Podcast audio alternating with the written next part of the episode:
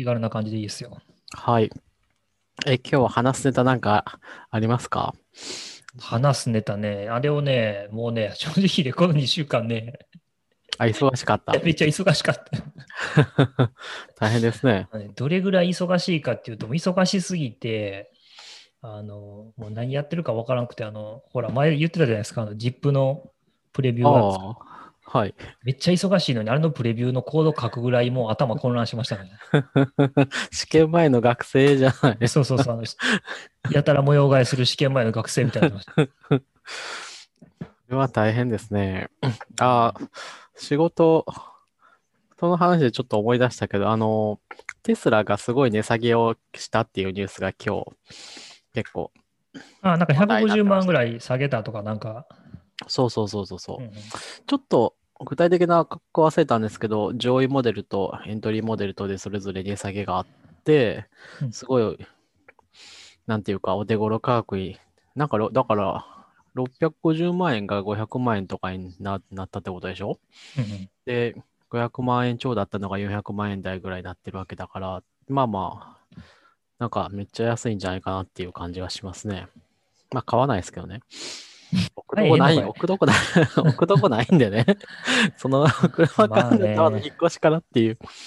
あの、うん。車はね、都内は特にね、置くとこないもんね。そうそう、特にあの、い電気自動車は充電器必要じゃないですか。うんうん古いマンションにそんなんついてないんですよね。うちの駐車場絶対充電器ないで、ないですから。あれってどうしてんのかね？やっぱみんな近所のとこに充電しに行ってるのかな？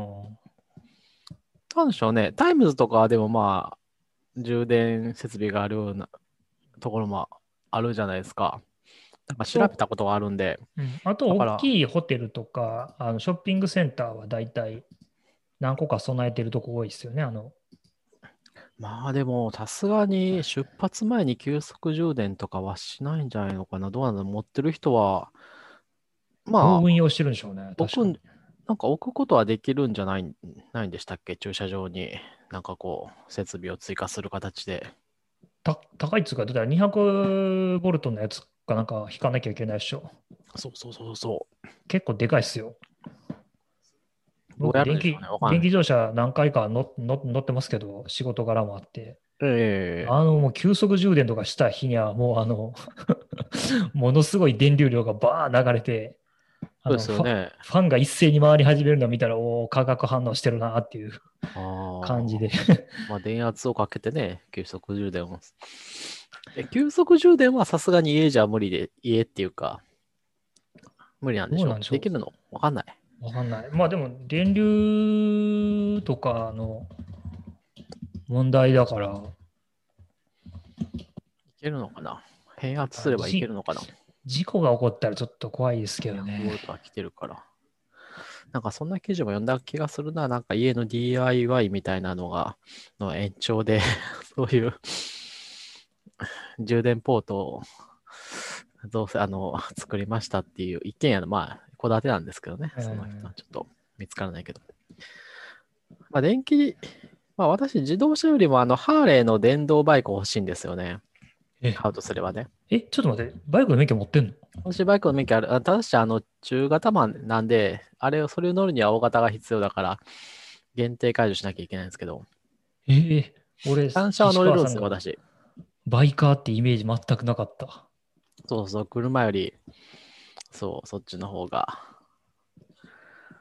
好きですね。もうね、あの、弊社も含め、もう世界中がカーボンニュートラルに向かって、あの、舵を切ったので、まあ、カーボンニュートラルは嘘くさいですけどね。ちょっとね、カーボンニュートラルはね、あの、効率で言う力暴力的ですね。うん、効率で言うと、本当はどうなのかな？最近はちょっと電力の方も、発電所の方も、なんか、すごいギリギリまで発電できるらしいから、発電効率も高いらしいんだけど、まあ、それでも内燃機関の効率には勝てないんじゃないのっていう気はしますけどね、車で考えたら。そんなことはない。いや、どうかな。で車内の燃機関は効率は、悪いのか。うん車のエンジンはもうほとんど熱でほかしてますよ。うん。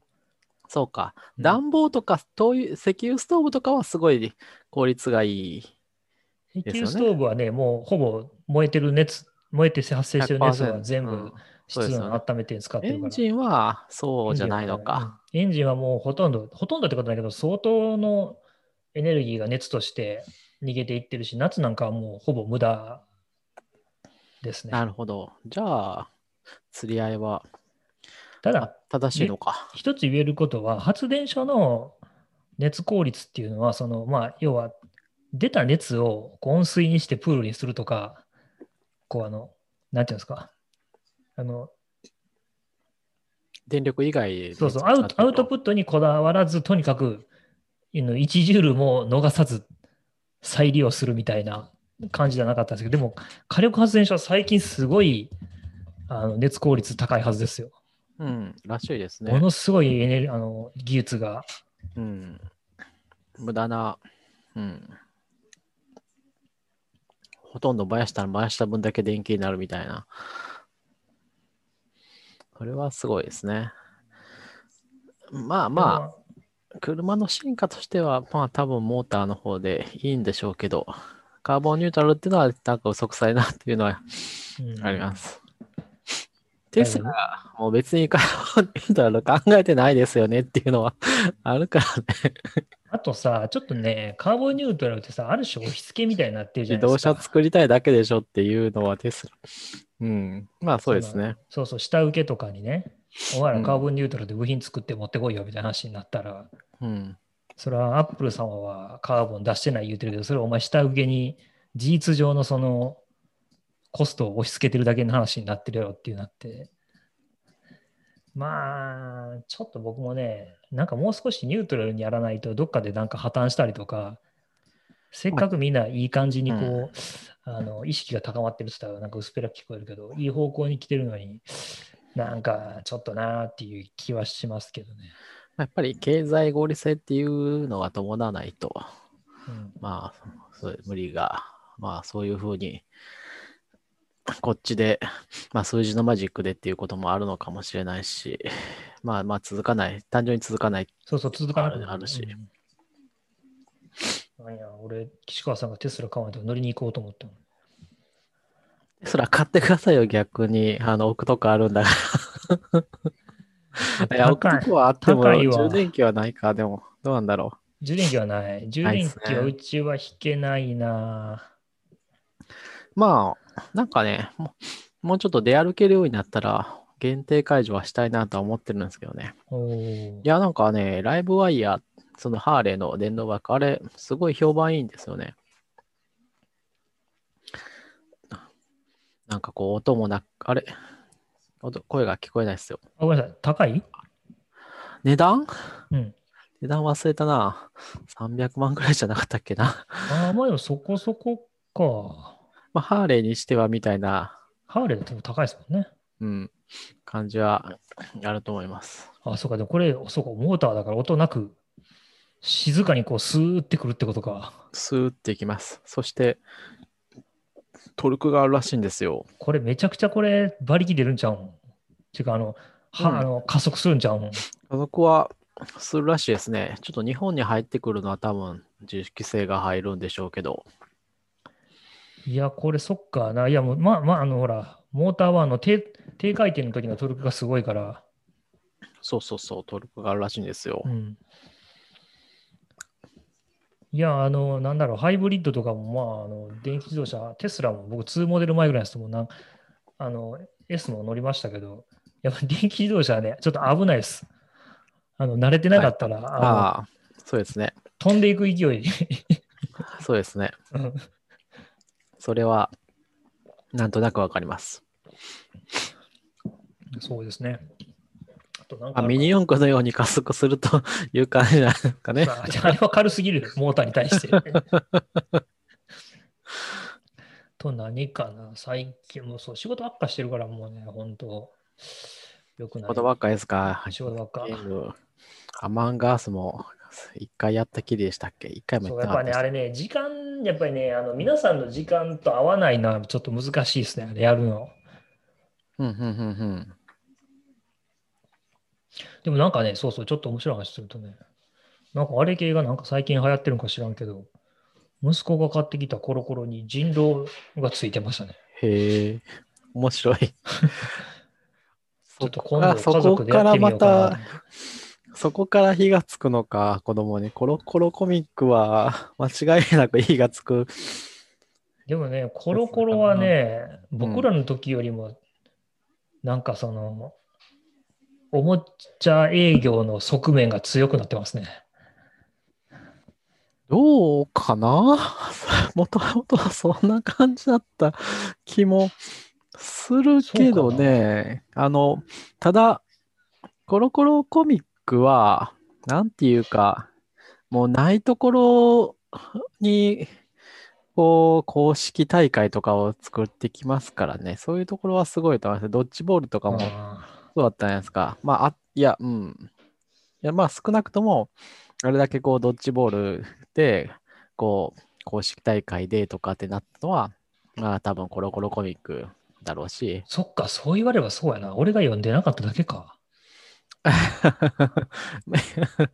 どっちだっぺあれ読んでないですか？ちょうど同じぐらいの世代だと思う。あんま、そう、今言われて多分どっち断平とかあったなけそうそうそう。どんなんか名前は知ってるけど読んだことないな、そうそういそう。とか、まあ、ミニ四駆当然そうだし、ラジコンもああ、それミニ四駆あったそうだし、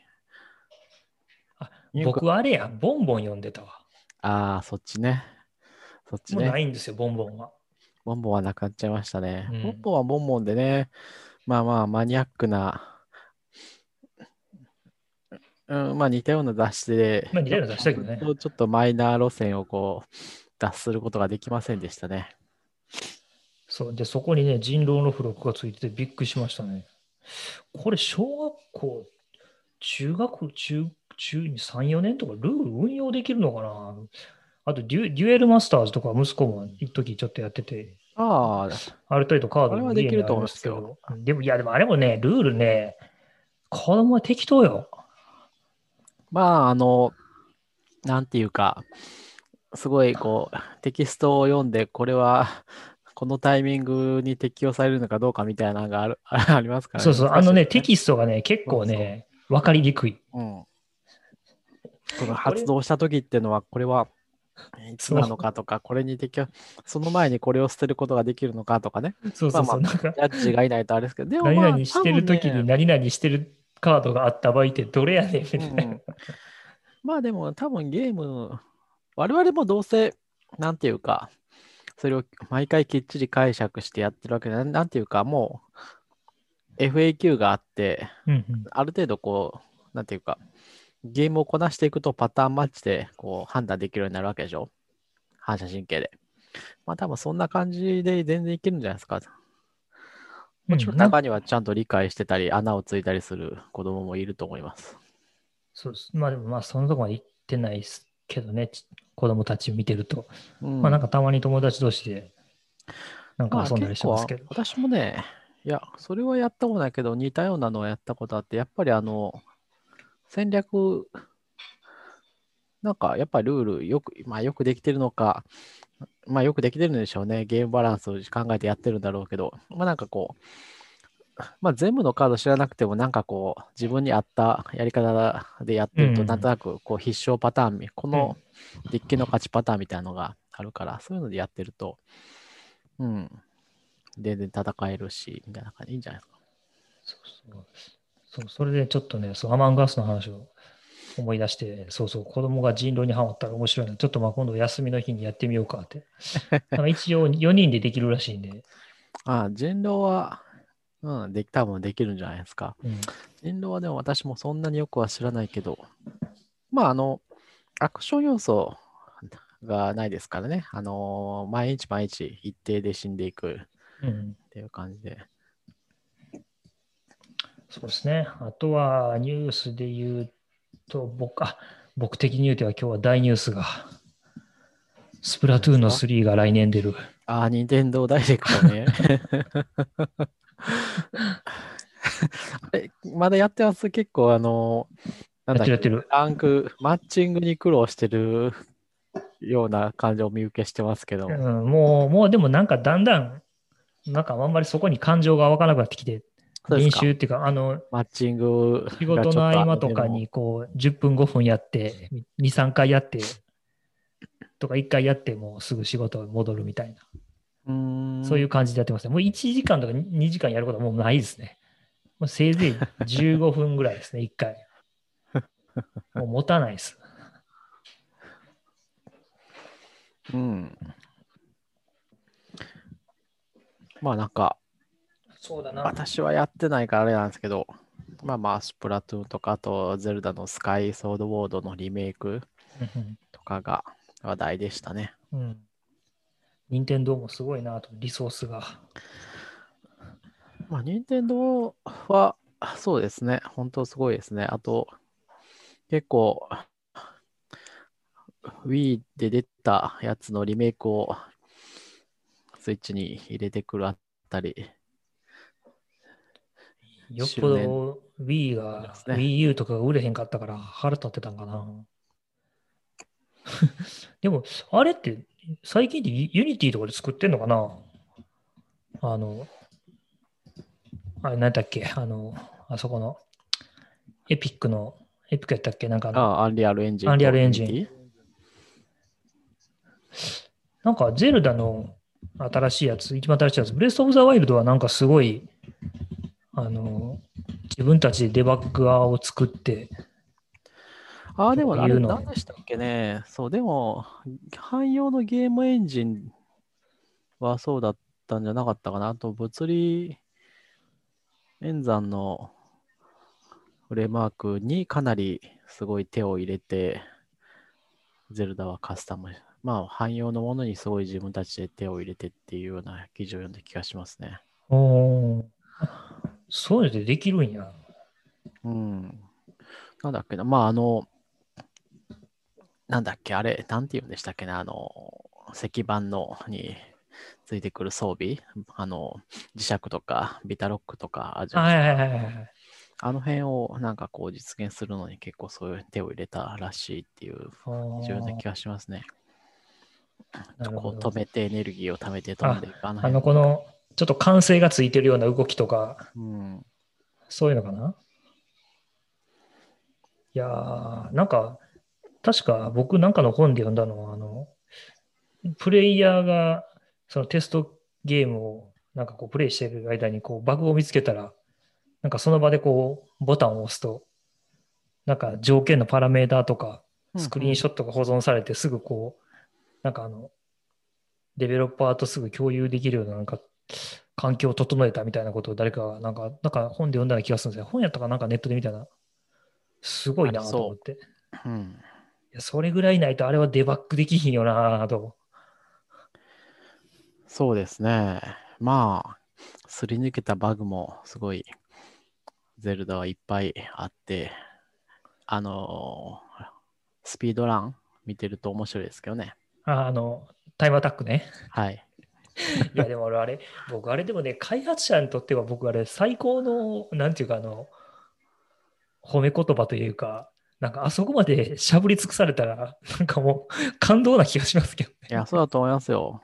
ゼルダって2016年とか7年でしょ？あの、うんブレス・オブ・ザ・ワイルドって。うんもうよ3、4年、4年以上経ってて、いまだに新しい発見がありますからね。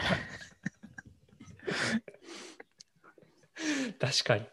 まあ、ちょっと前、これ多分半年か1年ほど前なんですけど、あの、スピードランには全然関係ない挙動で、すごい面白いのがあって、あ、うんいまだにこんな発見が、なんだったかな、イーガダンいるじゃないですか。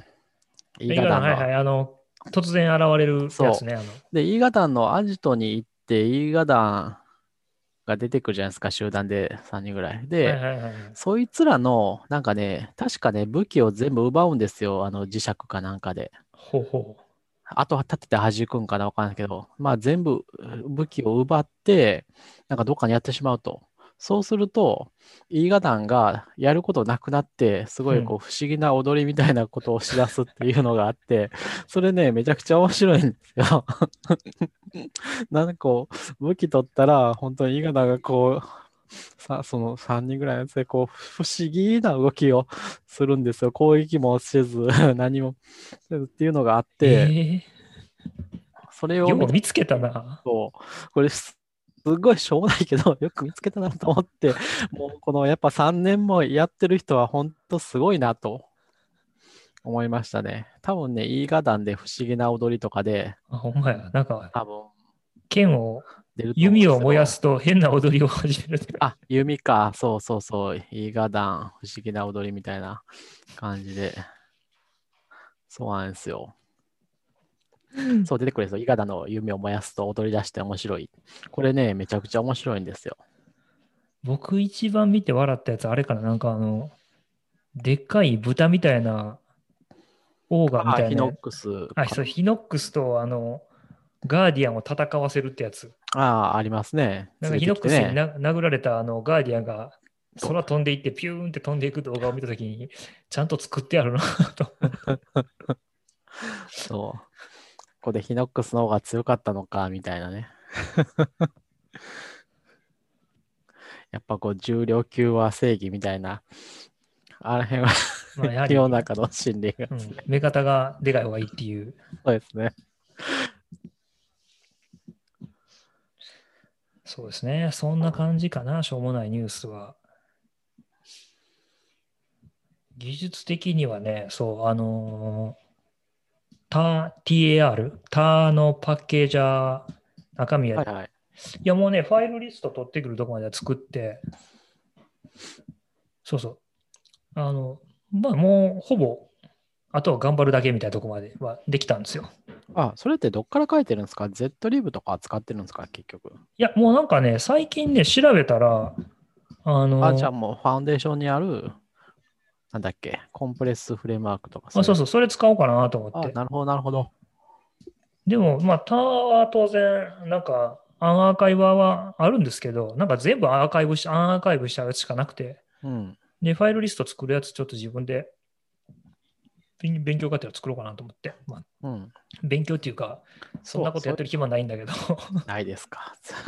まあ、ちょっともう、あの、対、現実逃避でやったんですけど、一個ね、そう、岸川さんに聞きたいことがあって、あるかなはい。あのね、あのーデータオブジェクトにファイルからロードしちゃうと全部おメモリに来ちゃいますよね。まあ、そうですね。そう、だから、あのーファイルハンドル使ってみようかなと思って、はいはい。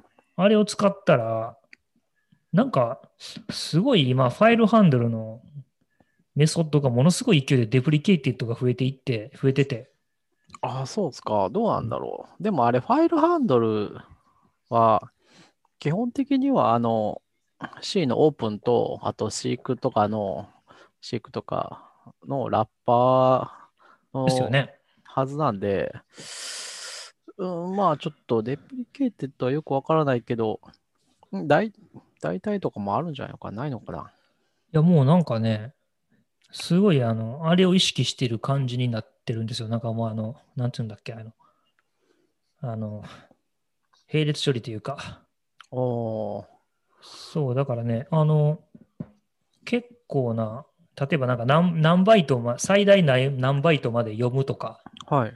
もうそういうのが軒並み、あの、 deprecated になってて、へえ。ちょっと、えー、こんな便利な関数、あのね、 seek とかもね、あのー昔使えたメソッドみたいなやつがもう全部 deprecated になっちゃって、はいはいで、使えるやつはもう全部、あのー try、try の例外投げるようなやつに変わっててとか、まあまあ、それは、どうなんだろう、API の、そういううん try catch の方を使い、ファイルハンドルでしょ？ init して file descriptor が返ってくるとか、まあ、 file descriptor 与えて init するとかで、はあ、はいはいはい、 read data、はいはい、この辺が deprecated でっていうことか。そうそう、軒並みね、もうその、なんか昔僕も何回か使ったことあって、はいはい、こんなやつね、みたいな感じで、あ、昔使った感覚で使っていくと、なんか軒並み deprecated になって、えーこれも deprecated だ、えーこれも deprecated なの？みたいな感じになってて。えーこれなんかそうですね。これでもドキュメントがなんか悪いんじゃないかな。 seek は、私最近、 seek to end of file。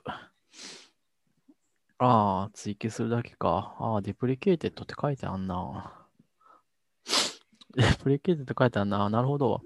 Mac だと、Mac だと、iOS でも？あ、ごめん、Mac しか読んでない、僕。私最近ちょっとあの、ログファイル的な 書き込みで、あの、末尾にどんどんどんどん追記していくやつをちょうどてだった。から、ちょちょうど、ちょうど同じようなの触ったんですけど、うんうん。ああ、これ deprecated だったのか。でも全然警告とか出ないけどな。そうそう、出ないでしょ。出ないね。そなんでだろう。で、出ないくせに、ドキュメントでさ、なんかもっと、なんかもっといい、かっこいいメソッドないかなと思って、ドキュメントを探しに行ったら、僕が使ってるやつがで、軒並み deprecated になってて、どういうことだよと思って。う。え、これ合ってんのかな？ deprecated の書いてるバージョンがなんか全然おかしい気がするんだよな。えそんなことあんの？うーん。なんか変ですね、でもこれ。代替もないし。代替はね、大体はね、レッドっていうやつが1個あるんですよ。もうそのレッド以外使うなみたいな感じの。どうやったっけな。それもね、あの例外投げるやつが用意されてて1個。あ、違うわ。これドキュメント載ってないね。あの一番下にね、インスタンスメソッドってやってあるでしょ。ええええそこにね、レッドの up to count ってやつ、あ、これ例外じゃないや、これあの、オプショナル返すやつだ。レッドって引数が up to count のやつ、こいつを使えっていう感じっぽいんですよ。まあ確かに、下の方にそうそなんかありますね。飼育13、iOS13 から使えるようになったやつが。これか、飼育 to end、リターニングオフセットとかこういうやつを使うのか。う。そうそうそうそう。なんかドキュメントの更新が、そう、間違あの、なんか、間に合ったっぽいな。あと、Swift にないメソッドがある気がする。え、何これ、 Objective-C だったらある？みたいなやつ？そうですね。そういうふうに。This、あ、ヘッダーに書いてありますね。えー、まあでも、これ多分デプリ、そうですね、 deprecated って書いてあるけど、この、なんていうか、実質的にはこれ、緩やかな deprecated っていうやつですね。あの、まあ、いつか消えるかもしれないけどぐらいの感じに書いてますね。うーん。うん。 deprecated ってマークされてるけど、そのバージョンは本当にすごい大きな値が書いてあるんで、だから多分あ本当だあ本当だ。そうそうそう。で、まあ ヘッダーコメントになんかちょっとそういう風に書いてあって、で、使えるメソッドがあるはずなんだけど、それが書いてないなん。かそう、多分ね、Swift にはないんじゃ、あるの、これか。これかな。 seekToEnd で throws バージョンがあるから、まあそれ使えばいいんだと思います。なるほど。あまあだから、うん、 throws そういう時はここを見ればいいのね。まあなんかもうこれヘッダーを見ないとわからんっていうやつかな。 deprecated in。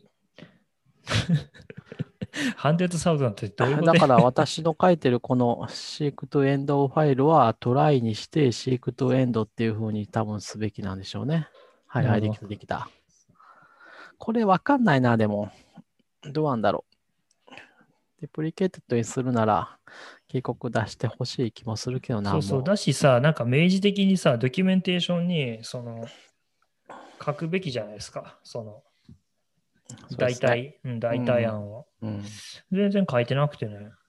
まあ理解した、しました。とりあえず、throws をして、すまあ、例外、エラーを投げるバージョンに、まあ全部置き換えたみたいな感じっぽいですね。そうっすね。なんかそんな感じですよね。お、なんかよかった。岸川さんの役に立ったよ、僕。うん。ではエラーも何もこれ返さなかったのかなちょっとわからないけど。いや、まあ、だってこれ多分あれでしょ。見た目、見た感じもうこれ F シークとか F レッあーそうそうそう。うん、F レッドもそのまま多分移植しただけやから。ファイルディスクリプターも露出してますしね。うん。ファイルハンドルには。そうそうそうそうそう。多分だから、もうそれを全部隠蔽した上で、さらにもう一個上で安定的にちゃんと動かす。でもなんか、あの、なんだっけ、あの、なんかレ、レッダビリティハンドラーみたいなやつがはい。あって、コールバックみたいなやつ。多分ああいうので、バックグラウンドで呼んでいくみたいなところを強化していって、ちゃんとこう例外書くようにやれよみたいなことをしたいんじゃないかなと僕はちょっと類推したんですけどね、ファイルハンドル自体をちゃんとなんかこう、モダンに書けるようにしていきたいっていう。リーダビリティハンドラーとかライダライタブルハンドラーとか、あれは、あの、標準入出力とかをファイルハンドルで扱っ標準入出力とかの、うん、ファイルスクリプターを扱ったときに、まあまあ、いや、もしかしたら、いや、普通の物理ファイルでもとか、まあ、ストリームだったら何でもいいと思うんですけど、うん。に、まあ、書き込みが、まあでも標準入出力の方が、まあ多分でも分かりやすいと思いますね。標準入出力に入力があったら、まあそこから、このハンドラーから読み取れるとか、パイプとか、はいはいはいはい。うん。えーいやー、なるほど。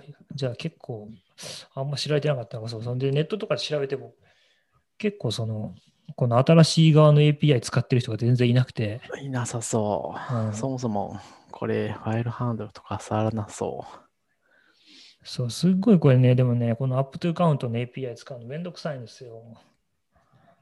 う。うん。いや、私もね、今書いてる、その趣味で書いてるやつが、その、ログを全然出せないから、うんそれでしょうがないからファイルに一旦落とすしかないっていうことでやってるんですよね。ーなるほど。ネットワークエクステンションっていうやつなんですけど、何それ、何それ。面白そうなの作ってるよ。中身は、あの、 Among Us のパケットをキャプ キャプチャして、あの、ハマりすぎやろ。キャプチャして、あの、自動でミュートしてくれるやつあるじゃないですか。ボット、 Discord ボット。あれ、はいはいはいはい。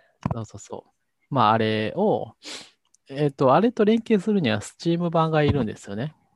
うんうん。でまあ、厳密には Steam 版じゃなくてもいいけど、とにかく Windows で動くやつじゃいけなくて、うんうん。で、そこのからメモリを読んでうん、あの、シーンチェンジとか、あと、誰が死んだとかっていうやつを、えっ、と、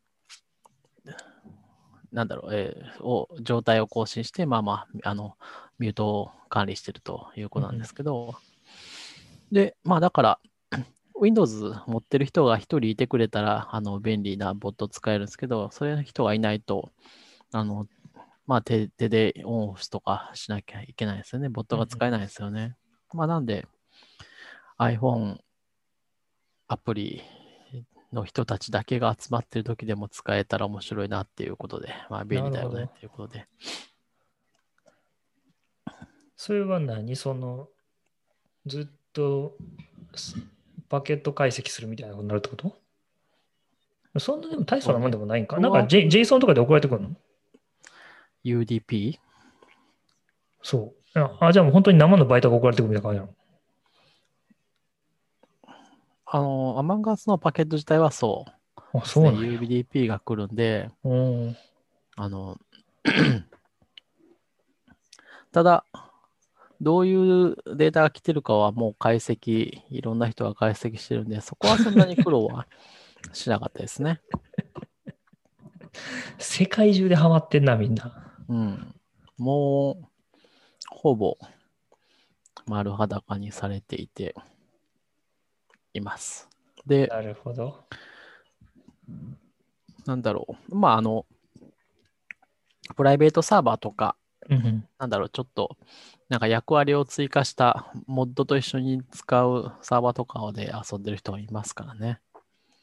インポスターを、インポスターを殺せる役割とかが増えていて、3ス組になるみたいな、そういう改造をしたルールがあったりとか。え、ちょっと待って。でも、それってソフト自体改造しなきゃいけなくない？まあ、Steam 版とかはもう結構、モッドとかがいっぱい、どんなソフトウェアにも、ああのゲームにもあるので、えー、それどうやって作ってんねやろ？もう、バイナリーハックだよね、だから。そうですね。例えば、うーん、そうだな。まあ、あの、かん簡単なとこで、どこだったら、あの、すごい見た目を変えるみたいなモッドは多いですよね。あの、うんまあストリートファイターとかでうんもあるし。で、私が、あの、赤狼をやってた時に、もうこれあの、無料の DLC で、あの、ボスラッシュモード入ったから、えまあいらないんですけど、あの、ボスラッシュ、ボスだけだと戦いたいっていう人はすごい多くて、うんうんで、そういうのを作った人もいましたよ、モッドで。すげえな。すごいですね。あれはね、よくわからないけど、まあなんか、それってだから、要は、エグゼ、エグゼ変えなきゃいけないっしょ？それともそれなんかうまく分離してんのかな？基本的に ?DLL とかにいけそう 分離してんあのかな？の、プロセスの中に潜り込んで、えっ、と、やるみ、必要なところを書き換えるみたいな感じですね。すげえな。うん。まあ大体であ、そうだな。ちょっとぼそのボッシュラッシュモードは結構よくわからないんですけど、あと敵の配置をランダムにするとかね、そういうのがあったりとか。ああ、なんかそれはまあまだ、まあでも結構大変ですけどね。まあ要はもう、もうあれでしょ、だからその実行時のメモリで敵の配置のフラグを置き換えに行くみたいな。そうですね。そうそう。ほすげえ技術力があったりとかして、面白いですよ。で、まあそういうのの一環でアマンガスも、なんかこう役割を増やすとか、知ってるんですよ。はあ。まあ多分、こういう、ここの、まあもう一つなんか増やして殺されないとかにしていて、で、アマンガスはまああのサーバーがいるんで、モッドさ、それに対応したサーバーっていうのを、こう、まあイインターネット越しにあるんだったらインターネットに立てて、まあモッドが入ってる以上は、あの、アクセス先も変えられるんで、うんそこに変えてやるみたいな感じだったりとか。えじゃあ何？その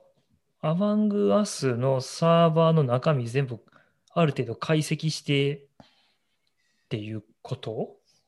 サーバーがもう、そうですね、あの、プライベートサーバーが、で遊べる、プライベートそうですね、をホス、サーバーをホストして遊べるぐらいには解析されてますね。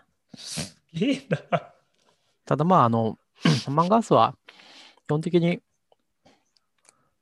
DNS で引いてないんで、あの、その Steam のどどうにかしてパッチを当ててアクセス先を変えないといけないんで、ああ、なるほど。あの、偽装 DNS できるよね。そうそうそう、どうしても Steam 版、あー Windows 版が必要なんですけど、なるほど。まあ、それをできるようになってますね。で、まあ、その、まあ、あれですよ、そのオートミュートのやつも結局、まあ、プロセス内のメモリ読んでいるんで、いやー、すげえな。それでやってて、まあ、まあ、多分そっちの方がうまくいくんでしょうね。なんか、で、まあ、パケットキャプチャーはセットアップそれなりに面倒だしねっていうのはあるんで、基本的に来てないパケット読めないし、Wi-Fi、まあまあ、それはいいとして。ちょっとでもそれ危険じゃないか、それ。その、セキュリティ的に。それはそうその。その文化はかなり。それはそうなんですよ。あの、なんだろう、オートミートのやつは全然引っかからないんですけど、あの、すべての敵、自分とそれ以外のプレイヤーの位置を、位置と行動を記録して、あの、後でリプレイとして再生できるっていうモッドがあるんですけど、おーすごいそうそうそうそう。あれはもう、ダウンロードするときからマルウェアをが含まれていますって出てきますね。おほほほほほ。大丈夫か？まあ、なんだろう。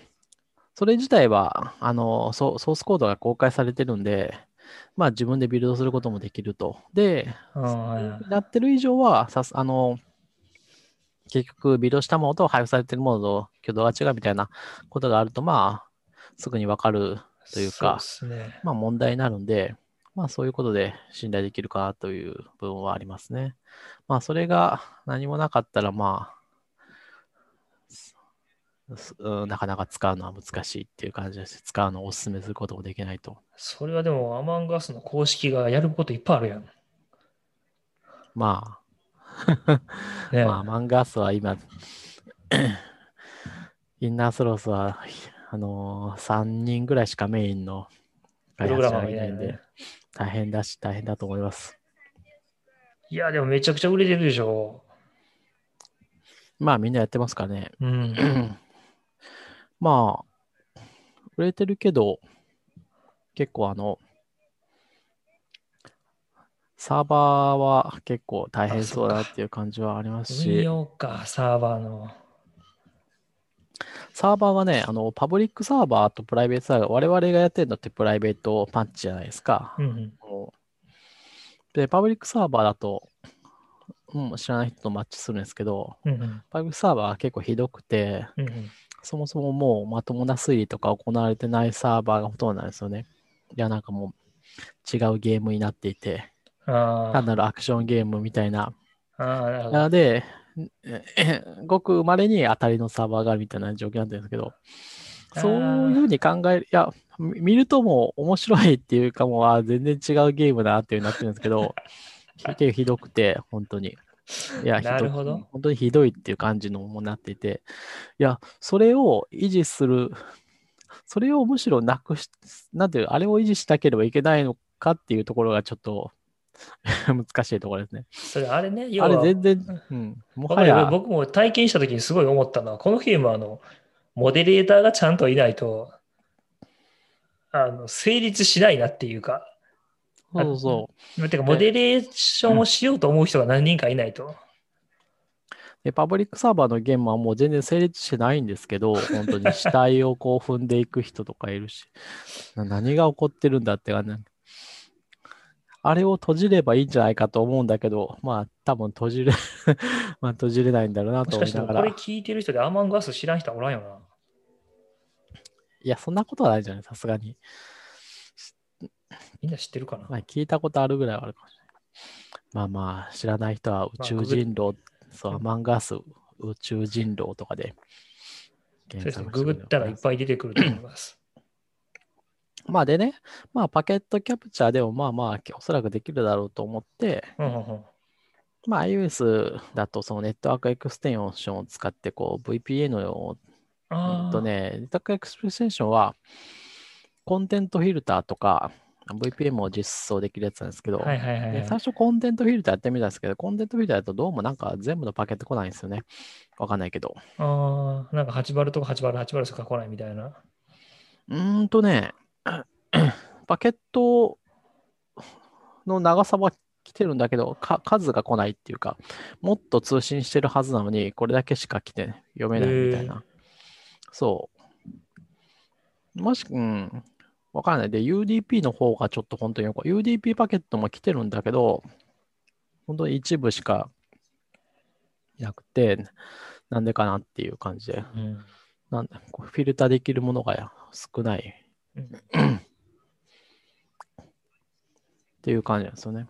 まあ、まあ、実装的にはなんかこう、最初の、えっと、パケットの前に、えーソースと destination とかポートが分かって、で、パケットの中身見る必要があるものに対し、あのそその時点で、あのブロックするか、えー通すかっていうのが決められてさらに、ちょっとパケットの中身を見たいなってなったら、そういうパケットの中身を見てから考えるっていう風なのを返すと、もう違うコールバックが呼ばれて、えーパケットの中身が見ると指定したバイトサイズまで読んでくれたものが返ってくるみたいなね。おお、すごい。うんで、そういう中見て、あなるほど、なるほど。まあ、問題は、やりたいことはフィルターじゃなくって、パケットを盗み見ることなんで、まあまあ、パケットを見て通すんですけど、うんうんまあなんか像も全部来てないなとへいうえ。感じで、ダメだったんで、まあ VPN 方式でやるかと。うんうんまあ VPN につなぐと、結局って中でトンネリングを実装することになるんで、結局自分でこう、まあ全部のパケットが来ると。うんパケットが来て VPN に通すみたいなことをする途中で、まあ、パケットを読むんですけど、うん。まあ、全部通せばいいんでね。うん。で、で、まあ、それでこう、あとは、えー公開されている有志が調べた UDP の仕様を見て、パケットを読んでいくという感じですね。うん。なかなか実装的にはあれは面白いなという感じがありますね。そうやね、コールバックのとこに、なんか destination と、なんかソースと、なんか payload size みたいな感じで飛んできて、ロードってやるとデータ型で飛んでくるみたいな。うんいやー、そっちの方はね、もうちょっと低レベルで、まああの、なんだろう、TCP も UDP も全部一緒に来るんで、えーパケットが来たよっていうのが取れて、うんで、そこからどのパケット、TCP だったら TCP ヘッダーが読んでて、UDP だったら UDP として扱って、まあ、えーっていう感じですね。うんで、まあ、で、まあ、必要なの、今求めてるのは UDP パケットで、UDP パケットとして読んで、UDP パケットだったら UDP パケットとして読んで、まあ、あの、そうすると、 destination とソースがわかるんで、で、まあ、 Among Us 使ってるのは、ポートが特徴的だから、えうん。2万、2万2000番台。ーうんうん。のポートを、まあ、ポートで判断して、すげえな。IP でもいいんですけど、IP よりポートの方、ポートの方が変わらないんでね、IP は10個ぐらいサーバーがあるから。DNS が変わっちゃうから。で、まあ、そうすると、えっ、と、本体のバイペイロードが読めるんで、あとはそこに書いてある感じってことですね。えっ、と、解析されたす仕様を見てっていう感じで。ですね、いいところまで書けたんですけど、どうもね、最後の爪がちゃんと動かなくて、まだ困ってるって感じですね。シーンチェンジが、どっちかっていうと、ボットとの通信の方ですね。そっち側で今困ってる感じですね。うん。バイトはまあ必要なやつだけですけど、だいたい全部そんなにエラーなく読めるようになったんで、実装は間違ってないと思うんだけど、シーンの切り替わりをボットにうまく反映できなくって困っているみたいな感じですね。いや、売ろうとしてんの？いやー、売らないっすよ。売らないけど、あの、オープンソースですよって？と AutoMuteUs のところにうまいこと言ったり、あの載せて、載せてもらうというか、一緒に配布してもらおうと思って、お AutoMuteUs？AutoMuteUs のそのボットの、あ、なるほど、なるほうん。そしたら、単純に対応プラットフォームが1個増えるってことにど。あ、なる。それは素晴らしい。うん。もうちょっとなんですけどね、ちょっとよくわかんない。どっちかというと、ボットの通信とのとこで困ってるんですよね。そこはソケット、 WebSocket を使ってやるんだけど、 WebSocket なんだ、そこは。そうなんですよ。あのーボットを、まあ一旦ちょっと、あの、 Discord のボットサーバー、 self-hosting して、自分のところの、うん、 Discord で動かして、大体はいけてるんですけどね、シーンチェンジがどうもね、うまくいかないんですよね。なんかこう、命令を与えてるんだけど、なんかこう、うまくいくときとうまくいかないときがあるって感じで、ああ、なるほど。からない。うん Windows 版を見てる限りは、送ってるものは合ってるんだけど、なんか受信ができてないんですよね。本当は受信して、うん。ソケット、ウェブソケットだからサーバーからも、なんかこう送られてきてるんですよ。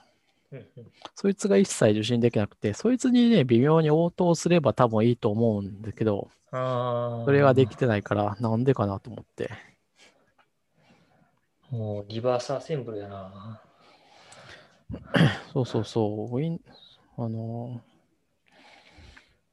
まあなんか WebSocket も全然パケットキャプチャーに乗ってくるんで、そこはわか大体何が送られてるか分かりやすいんですけど、なるほど。微妙に Windows だし、ちょっとよくわからないなって感じなんですよね。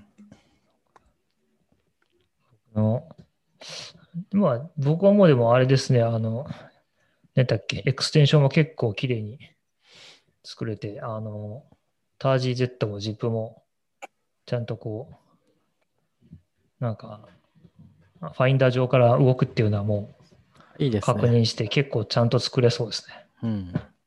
なかなかうまく作れそう。これがでもね、問題はね、あのね、GZ みたいな、ター、ターか、TAR のやっぱりファイルの構成が、やっぱり ZIP とちょっと違ってて、あのね、全部解析しなきゃね、いけないんですよね。ストリームで扱えないとかそういう感じな？そうそうそうそうそう。あの、ランダムアクセスできないんですよ。うんうんうんうんあの、もう全部、あの、一つのファイルごとに全部、あの、あヘッダーになんか隠れてる、書かれてるから、うんうんあの、一体全部回答して舐めて、舐めないとファイルのオフセットとかがな分かんないんで、あんまりなんかあのディスク、結局どのみちそのガンジップで圧縮されてるやつを毎回 TAR でメオンメモリにするかディスクに保存しないとどうしようもないから、そこがいまいちなんですよね。まあ、オンメモリでやるのも、ねえ、結構ギガバイト単位のやつがあるでわけですよね。うん。アーカイブ。そうそうそオンメモリに展開するのはちょっとしんどいな。う。ちょっとしんどい。うん。まあ、キャッシュのね、添付ファイルとかに、添付フォルダとかに置くから、まあ、再起動で消せ消去されるから、まあ、わざわざファイルを消さなくてもいいという意味でもうそこに置くぐらいしかもう手がないな。ZIP はね、全部きれいに、あの、展開しなくていいっていうのは分かったんだけど、まあ、そんな感じですね。なまあ、でもまあ、あのいつかどっかで、あの、あれ、なんつうの、そうですね。いつかどこかで公開。うん、中身をあと公開したり。解説したりスイッチボうん、スイッチボットのあの、何だっけ、パケット解析するやつも、考えたらこれあの、ウィジットとかにしたら便利かなと思って、まあ、あの、iOS の。便利だと思いますよ。そうそう、それちょっと作ってみようかなと思って、僕なんか SwiftUI とかなんか、上っ面しか追っかけてないから、その辺も含めてちょっといつか時間ができたら多分永久にできないから頑張ってやるんだけど、うん、ちょっと勉強があってやっとこうかな。まあ私もいろいろ作ったけど、ウィジェットは意外と見ないなっていう感はある。あのー、ウィジェットというか iPhone は、あ、見ない？あの、この湿度の変化とか、二酸化炭素とか温度は、あの、いいちいちあんまりこっちで確認し、まあ Mac あであパッと見て、あっていう方が、まあ嬉しいかなっていう感じでしたね。まあ、なんか iPhone でやってる時ってもう、もう見てる時って結構もうだらっとしてる時、違うことしてる時じゃないですか。はいはいはいはい。だから、こっちで、あ、なんか二酸化炭素高いなと思っても、まあいいかな、みたいな。今どうせ仕事中じゃないし、みたいな。感じがあるから。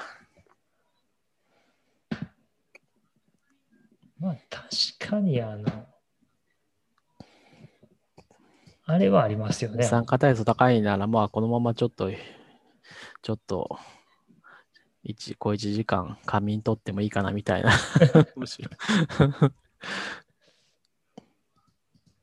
まああとね、あの、まあなんだかんだ Mac はメニューバーがあるけど、iPhone はスクロールせなあかんからな。そうですね。まあ今はウィジェット置けるけど、まあ置けるけどっていう更新がそんなに頻繁にできるわけでもないしね、あれは。だから、そうですね。あとはまあ iOS は、うん、やっぱこう通信のが限られてるんで、うん。こう、Mac みたいに好き放題通信してリアルタイムにずっと表示できるわけじゃないから、なんかこういうちょっとした変化っていうのは、だから、あの、iPhone で言うと、プッシュ通知とかが飛んでくる方がいいっすね。あでもさ、あれだよ、Bluetooth 敷地で LE だから、S、あの、スイッチボットのメーターとかは多分そんなに制限されないはずだよ。うーん、まあでも、なんていうか、自由自在ではないけどね。そうそうそう、どっちしろこう iOS はこう、常に更新し続けるみたいなことができなくって、結局この開いた時とかがトリガーになって、そこでこう、やっと画面が切り替わるって感じじゃないですか。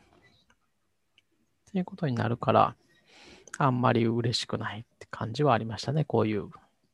常時監視系は。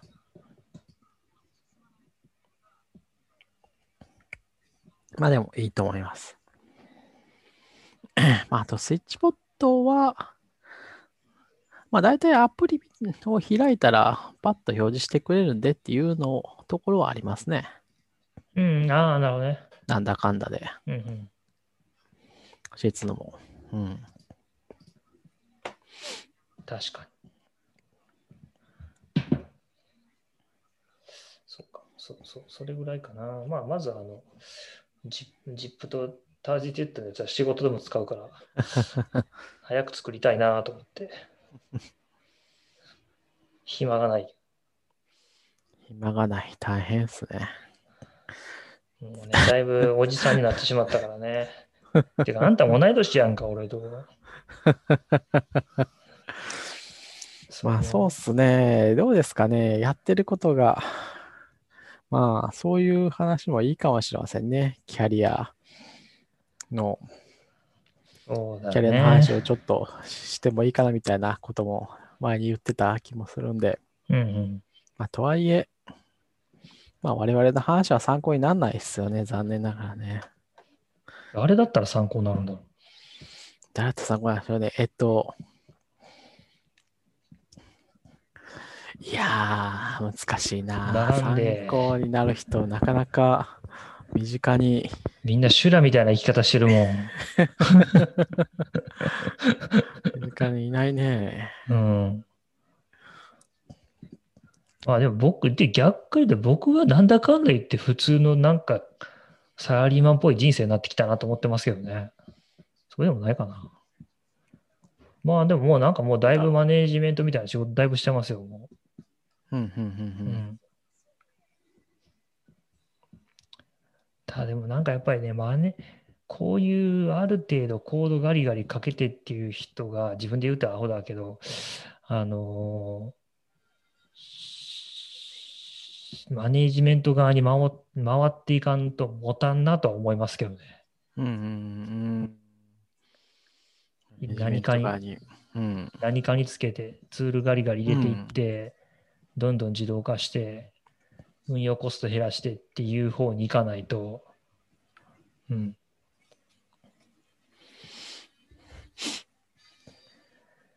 いやー、まあ、そう。ちょっと、ここで話して、こう、知ってる人がいる、いる、いないような気がするけど、藤川さんとかはまあ、藤川さんね。うん、藤川さん、最近、もうもう5、6、だいぶ会ってないよ。Facebook では、まあ、ちょいちょい、なんかすごいいっぱい作ってはる。そうですね、自作 PC とか、自作 PC とかなんか、趣趣味。この間なんかフォトカプラーでなんか通信したりしてたし、なんか、うん絶縁したかったんやろうなと思って。そっか、そうですね。藤川さんはそういう意味ではそうかも。ああいう立場の仕事は私は無理だろうなというところはあります藤ね。川さんって今、言える範囲ですけど、今メインどこで働いてるんですアプリ？かん？あ、ヤプルで働いてる。うん。え、今、常勤？一応ね、一応ってどういうこと？一応、そうなんだけど、ですけど、基本的にあの、働く時間と場所は、私の自由にっていうふうに言ってるんで、そう。そんな、大名をし、大名シフトで動いてるんですね。俺の好きなようにやらせろや、みたいな。立ち位置的にはじゃあそのアプリ、アプリ開発っていうかそっちのその技術指導みたいな。そうですね。ただまあ今はなんかこう、システムの自動化みたいなことをずっとやってる感じですけどね。うん。ちょっと前に Apple の2ファクターオースがあ全部のアカウントで必須になったから、あ、はいはいはいはい。CI でも2ファクターオースを求められるんで、それをこう頑張ってセッションずっとあれね、ちょっとね続けたりと、かね。ダメだよね、あれ。あれ、できちゃうことが僕はダメだと思ってんだけど。ああ、そっちの方？うん いや、あれはそれはでき、うーん、全まあ然、まあ可能ではある。2ファクター回避しとるやんけど。してないですよ。あれは、えっと、SMS を受信できない限りはしょうがないわけなんで、それをこう、人手を返してないだけだから、いや、なんかね、なんかもうちょっとやりようがある気がするんだよな、あの、2ファクターの。いやね、あの、ほ本来はというか、正しいやり方は、あの、App Store Connect API なんですよ。うんうん、あれを使う。ただ、まあ、あれだけ、まあ、ほほぼあれでできるんですけど、まあ、あれだけだとできないものとかあるとか、あとはあれですよね、そのやっぱり大量のクライアントワークみたいなところ、やっぱりは大体携帯的にはそうなんですけど、うん。まあ、なんていうか、えっ、と、App Store Connect API は発行者が一人しあのアカウントに、一番偉いアカウントホルダーしか発行できないあになっているんで、キーが。あ、なるほど。そう。それをこう順次発行していくみたいなことをお願いする、していくっていうのもこうすぐには終わらないですよね。こう、そうね。日やって来週ぐらいには全てのクライアントにキーが手に入るかというとそうならないし、なるほど。わからない人もいるだろうし。っていうことがあると、そう、まあそうですよね。あじゃあ今はなんかそういうちょっとお手伝いをしながら、その開発環境の自動化をガリガリやってるみたいな。そうですね。そうそうそう。うーん。本当だ、アプリでトークイベントやってる。やってましたっけね、そんなの。11月にやってる。やった気もする。じゃあもう何向こうのじゃあ、もう全部テレビ会議っていうかビデオ会議で喋って、みたいな。まあ、どうせ今は、あのあ、みんなオフライン誰か。もうん。まあ、出社してる人は、が必要な人は行ってるんですけど、うん。もう全然あれですよ。去年3月、もうすぐ1年ですけどうん、から、うん、ほとんど、そういう人多い多いですよ。もう本当に、全然。あの、会社に行ってないっていう人はな、るほど。うん、私よりも。え、むしろ岸川さんそんなに言ってる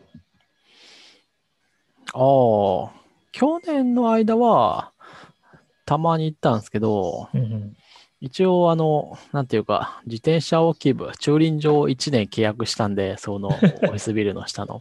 なるほど。うん、もったいないなと。ちょっと運動あと、がてらにあと。そう、運動がてらにね。まあでも、もう切れるな。だから、あともうすぐ1年だから。じゃあもう行かなくなるな。何しに行っとんねん。駐輪場の件もめんどくさかったんですよね、あれね。な何がめんどくさいの？いや、なんか手書きでなんか書かなきゃいけなかったんですよ。なんかこう、受付に、ビル自体の受付に行って、うん。駐輪場を使いたいんですけどって言って、なんかこう、知ってる人を呼んできてもらって、なんか知ってる人の引き出しから申し込み用紙が出てきて。それに書くみたいな、ああ。めんどくさいなと。なるほど。もうなんかそれ、それぐらいやったら別に、住所とか別にいらないんじゃないかなと思って、お金払うからカードだけくれよみたいな。最終的にもらったのはカードだし、かなんていうか、あの、券売機のとこに入れたらうん。0円に、なるっていう？会計が0円になるだけのカードだから、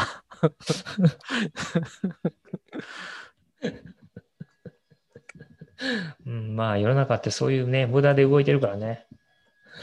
うん。あーそうですね。まあでも僕、まあでも、うん、まあ、無駄で思い出したけど、まあ僕はさらっと今年は確定申告も終わり、確定申告全然まだっすわ。どうしよう。やらんと。まあ、しないと脱脱税になっちゃうからねう。さすがにね。税えーでもなんかパスワードとユーザー名発行でさらっといくでしょ。それはいわゆる e-tax ってやつでしょうん。e-tax は私やらないんで、あれですよ。マネーフォワードで作って印刷して郵送します。そっち系か。うん。マイナンバーカード持ってないしね。だってほら、僕はあの、ほら、前言ったやん。ほら、僕マイナンバーカードいらんやつやん。あの、あの、なんかユーザー名とパスワードでログインするやつ。はいはいはい。なんか、あ、ここ再現できたやつでしょ ?1 年。そうそうそう、1年ぐらい前に。うん。めんどくさかまあ、ったけど、それも役所行かい。ないといけない。そう、いけないでしょ？まあ、まあ、あれ1回でよかったからね。まあ郵送で十分ですよ、郵送で。そうかな。どうせ書類作る手間はあんま変わらないから、あの、マネーフォワードとかから出せない限りはどうしようもないし、まあ確かクレジットカードとか、私現金はもう捨ててるんで、うん。トラッキンに。グ現金捨ててるってないね。現金の取引はもはい、うののの載せてないっていう。え？だってめんどくさいじゃないですか。そのいちいち記録もしてないし、もはや。ああ。現金のとそもそもないなんて、まあ特にここ1年もないですよ、もう。現金でやることってある？ないない。だからいいんですよ。ですよね。あ、そういうことね。あ、要は、例えば払う現金で、例えばなんか経費的なものを払った時の、そうそうはいはいはい現金の経費はもうつけてないと。だから、基本的にはこうやる気だったらマネーフォワードからこう、ポロってやるだけやん。そう、ポロってやって、明らかにちょっと Amazon で買った漫画とかが含まれてたらそれを除くと。それを、あの、事業主、借りやったっけ、貸しにして、気にしない。まあまあしてもいいけど、単純に消す消せばいいと思います、あれは。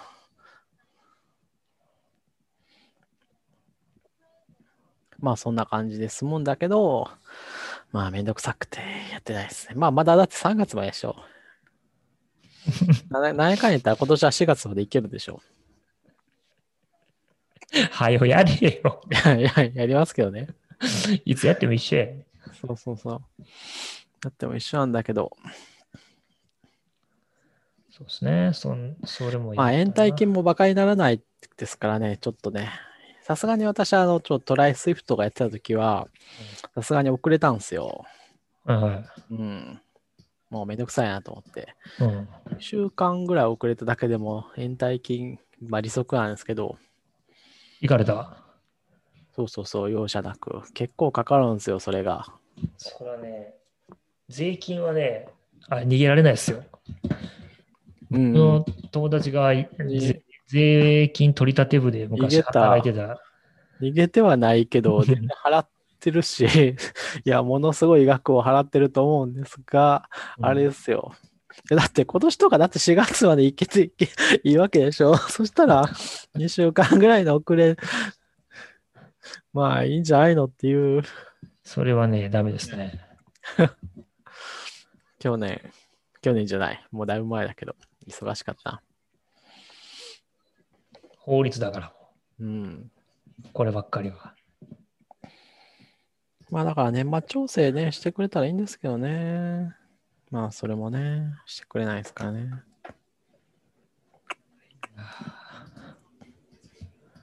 そっか、七橋だったっけ？あ、先生、なんか、なんか忘れたな、もうなんか七橋とか。まあでも今回は楽な文字で本当経費だけ、基本的に給与と、あの、証券口座ぐらいしかないから。え、ちょっと待って、岸。あと、源泉、源泉徴収されてるやつばかりですよ。だから私の収入なんて。でしょ？全然もう、多分帰ってくるば、帰ってくるだけじゃない？もう全部、全部払ってるから、最初に。源泉徴収で。だから、むしろやったら帰ってくるはずなんですよ。僕なんかもう、だから絶対やりますよ。だって帰ってくるから。ある程度帰ってくるから、うん住宅ローンとかもあるから、すよねすごい帰ってくるから、もうものすごいあれですよ、あのモチベーションありますよ。うん。時給で考えたら結構長くなるから、もうしかも最近はあの、ほぼシステマティックにできるぐらいまで僕もノウハウを頭の中に身につけてるんで、もう全然苦じゃなくザーってやってしまいますよ。いや、私もね、いやそう、エネルギーがたまれば全然、いや、ざーっとやるんですけど。うん。もう、早く株の配当だけで暮らしたいですわ。そうするとえそんなに株の配当持てんの？ですね、まだもうちょっと足りないですね。ちょっと待って、あんたそんなに、そんなに株持ってんの？結構、去年はだから、うん、すごい、環境が良かったから、っていう部分はありますね。ダメだよ、もう僕はもう多分、このまま行くとずっと働き続けなあかん。まあ、働く、まあ、微妙なところですね。ですよね。働きたくないわけでもないから、うん。まあでも、株の配当だけで生活できる？まだ無理っすね。相当買わないと無理じゃない、相当買わんと無理ですね。うん、だから、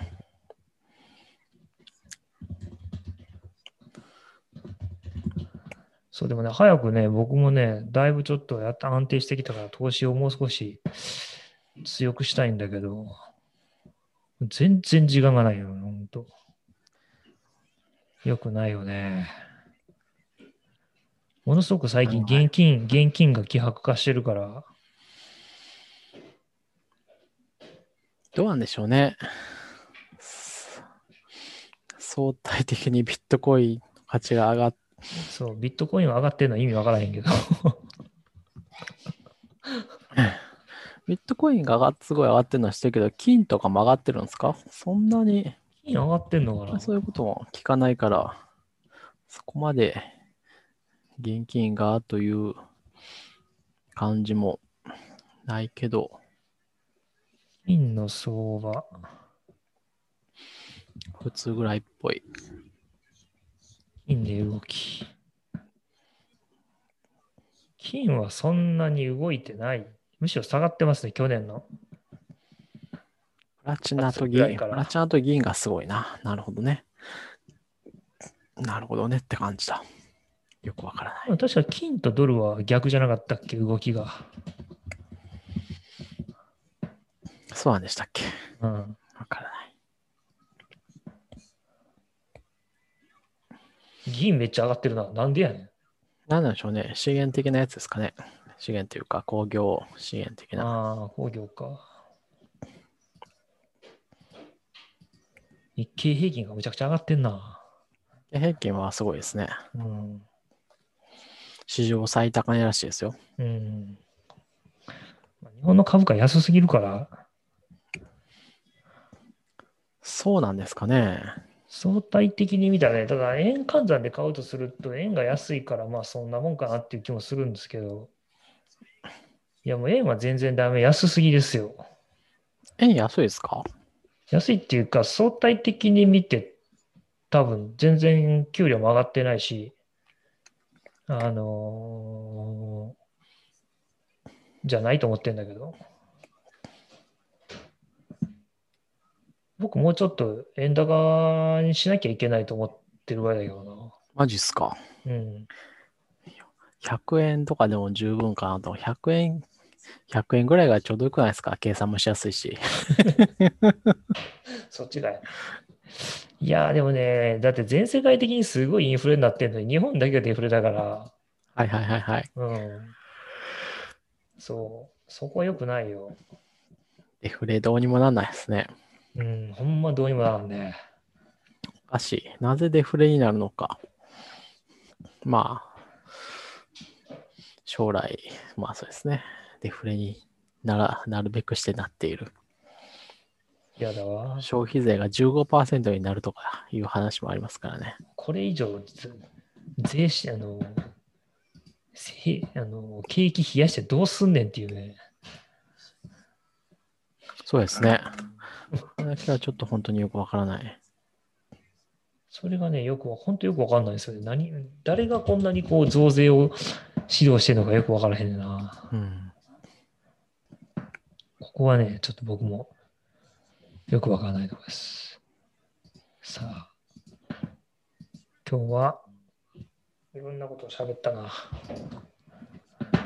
けど今日は技術的なことをちょっと喋った。そのファイルストリームとか、Network Extension とかそうそうそうそう。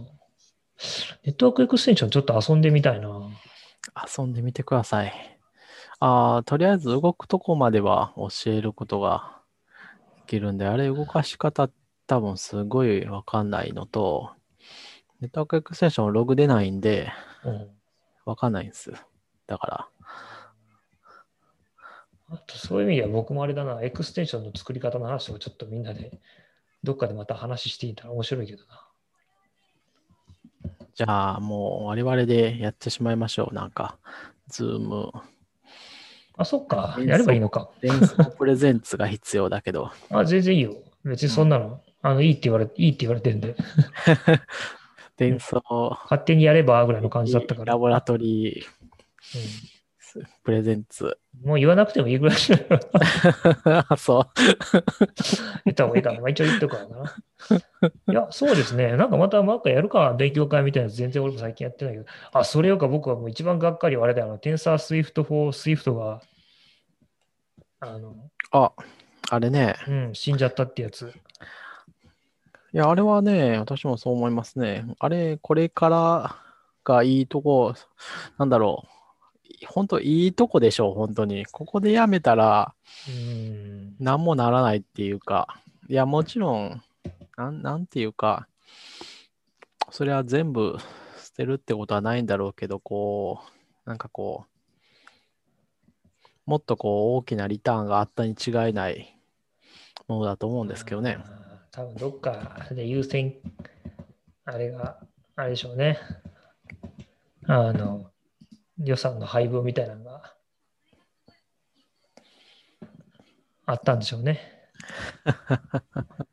もう僕はそういう価値観で最近仕事してるから 優先順位をつけざるを得ないタイミングが来たんですよ。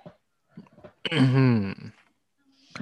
で僕結構あのチーム、いやほら、一回、あの、あれ、メルカリやったっけ？どっかで話、はいはいはいあのチームみんな、すごく機械学習のことも詳しいし、実装もすごかったから、あのチームす、あんなチームが、ね、まあ、ある意味、言ったら怒られるけど、暴流じゃないですか。メイン、なんていうか、いわば投機的なプロジェクトじゃないですか。うん。Google のそのそ懐の深さというか、その投資に対する貪欲さ、すごいなってあの時に思いました、そういう意味では。あのメンバーだったら、日本だったら、なんかみんなすもっとすごい仕事できる、なんかもっとお金になるところにやればもっと回るのに、あの彼らにああいう面白い仕事を投機的にやらせるってすごいなって思いました。うん。まあでもね。まあ、オープンソースでやってるから、一旦白黒アナウンスしなきゃいけないっていうのはあるのかもしれないですけどね。あの、内部で実は続いているみたいなことは、まあ、あったとしても、一旦オープンソースとしては、こう、サンセットにしちゃどれないみたいなのがあるのかもしれないけど、っていうのでやりにくい、うん、どうなのかな。まあでも、その辺全部含めて、いや、オープンソースのコミュニティとしても、そうだし、それのフィードバックもやっと生きてきたところじゃないのかなっていう気はするんですよね。まあでもね、思った以上にやっぱりね、Python が下火に、下火にならない。いや、まあ、Python は、いや、そんなすぐに、それはならないと思いますよ。Ruby だってそうだし、うん PHP だって未だ使われてるし、それはそうなんだけど、そうなんですよね。なんみんなね、Python のこと嫌いだって言うんだけどって言ったら怒られるかもしれないけど、やっぱね、僕も最近もちょっとしたスクリプト Python で書くようになってきたしな。うんうん。いや、そんなに別に好き嫌いはないんいいんだけど、いやまあ、Swift は本当に、こう、これからいい感じになり、やっぱりこう、Swift はそもそもやっぱランタイムが入ってないとかは大きなハンデなんで、ああ、そうですね、うんそうですね。そうそうそう、動かすために多大な努力がまだ必要で、Linux で動かすのですらね、うん。確かに。でもな、やっぱり Swift とかで書けたらもっと綺麗に書けるんだけどなって思うときはよく多々あるんだけどな。そうそうそう。で、ただまあ、その辺のサポートもね、あの結構 IDE 的な、IDE なるもののサポートがないと、うんかえってこうしんどくなるじゃないですか。うんで書くのっていうのは。うん。だから、で、そういうのも、まあ徐々に整いつつあって、もう、もそうしといいうときとこだと思うんですよね。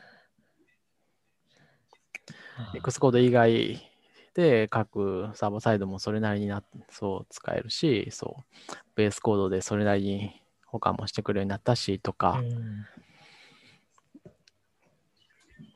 テンサーフローからのフィードバックも活かされてきていいたしとか。そうなんだよな。まあ、あとあれなんですよね。あの、もう一個突っ込んで言うと、あの、 TensorFlow は、あの、研究界隈ではあんま使われてないですよね。なるほど。PyTorch なんですね、どちらかっていうと。なるほど。まあまあ、 TensorFlow もみんな使うんですけど、やっぱ PyTorch は結構、僕も PyTorch 派なんで、 TensorFlow はね、やっぱりちょっと何でもできすぎるというか、レイヤーが下というか、うん。なんですよね。で、そのテンサーフローにもちゃんとその PyTorch に該当するようなレイヤーのソフトもちゃんと用意されてるんですけど、ソフトっていうか、まあ、ライブラリーみたいなのも用意されてるんですけど、ただ僕、僕ね、あ、そう、それで言うとね、僕あれに期待してるんですけどね、あの、Apple のニューラルエンジンが TensorFlow になんか対応するみたいなうん。のが出てて、そうするとこう PyTorch が、PyTorch TensorFlow 使ってるんで、あともう一押しねじ込んでくれると、あの、PyTorch が全部 Mac 上でハードウェアガリガリで動くと、Mac の単体でも、例えば、あのね、安い MacBook M1 とかでも、プロ M1 とかでも、ニューラルネットが動いたり学習できたりすると非常にポータビリティが上がって、僕としては嬉しいなと思ってるんだけど、なかなかまだそこまで行ってないっぽい。うーん。そうそう、Apple がほら、NVIDIA の GPU のサポート切っちゃったから、アップルはもう自信があると。いや、でも僕ね、結構ね、妥当だったんじゃないかなと思いますよ。うん。頑張ってサポートしても、結局まあ、みんな Linux、どうせ最後 Linux でリモートでやるんでしょっていうのがあると思うんですよね。重い計算は。で、手元でちょっとした GPU で動かすっていうところにそんなお金かけてもコミュニティに対するインパクトがないからもう切っちゃって、っていうのはまあそんなに悪い判断でもないのかなという気はしましたね、最終的に。どうかなうん、最終切るっていう判断したときに、あ、NVIDIA の GPU 切るっていう意味分かってんのかな、こいつらバカなんじゃねえのと思ったけど、結局僕ももう全部 Linux でやるようになったし、うん、まあそうかもな、こっちの方が確かに正解かなと思ったりするところはあります。うんうん。ただあっちは知りませんよ。あのプレミアとか、あの GPU 使ってエンコードしたりとかする、あっち側のアーティスト系のコミュニティはどう思ってるかちょっとわかんないですけどね。まあ、いずれアップルはそれは全部作る気でいるんでしょうけど。とはいえ、それも本当にいつまでいけるんでしょうかね。どういうこと？アップルは、いや、いずれアップルは、あの、半導体も作り出すのかなと思って、わからないけど、ほせ今アップルは設計だけしてるわけじゃないですか。はい。うん。え？プロセスから作るってこと？うん。しないかそれはさすがに無理じゃないかな。まあでも買収とかするのかも。しないかな。ものすごいコストセンターになるで。うーん。世界中に多分輸出しないと、経費しないですよ。自分たちだけでは絶対賄えないですよ。いや、でも世界中に輸出してるわけでしょ？ででもこれだから、はいだからサムソンとかにも売るぐらいの勢いで、うん。あのシリコン使わないと、ああ、なるほど。そうなのか。うんその気になったらサムソンにも売るんじゃないですか売らないかな売らないそかれはなんか僕ないような気がするけどな、さすがに。いや、だって、M1 チップとかでも結構ギリギリじゃないのって僕思ってますよね。うん。じゃあ、クックさんは、こう、うまいことサプライチェーンをコントロールしてやっていくつもりなのか。うん、なと思ってましたけどね。アップルが CPU をシリコンから作る未来か。ちょっときついん。まあでもありそうかな。いやー、でも本当に今のままでそのままいけるのかなと思って。まあでも今、世界中的には、まあ、あの半導体の奪い合いになってますからね。うん。もう車業界ももう今大変なことになってるし。そう。ね。だし、なんか昔は水平分業だったのに、もう今なんか SOC、SOC だってみんな言ってるかそうら、そうそう。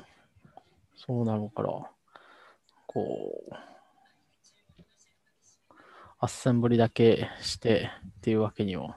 いや、その、いつまでもアップルのこうデザインバイカリフォルニア、アッセンブルインアメリカっていうのだけでいけるのかなみたいな。そうですね。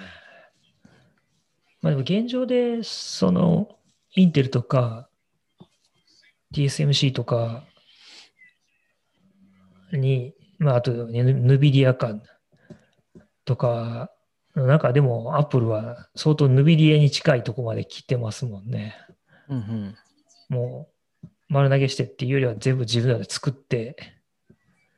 だってあれもう CPU もあれですよね。あれ、ARM の命令セットのライセンスだけですよね、受けてんの。多分。そうなんじゃないですか？多分もしもう回路とか自体は多分もう ARM のやつ使ってないと僕は思ったんだけどな。命令セットだけで。うん。まあ、そうなんだよな。でも結局 ARM を自分たちで作ってないし。そうですね。うんアームは。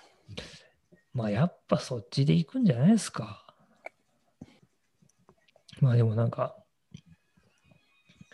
人生の中でこんなになんかインテル、マイクロソフト連合が崩れることなんてないわって思ってたら、なんか iPhone が出てきて、今度は、あの、インテルがアップルに潰されるっていう、まあアップルとかそういう次のアームに潰されるっていうのを見て、まあ、なかなか世の中は安定したとこにはいかんなって思って、楽しいなと思って見てますけど、コンピューターの世界は面白いですね。面白いですね。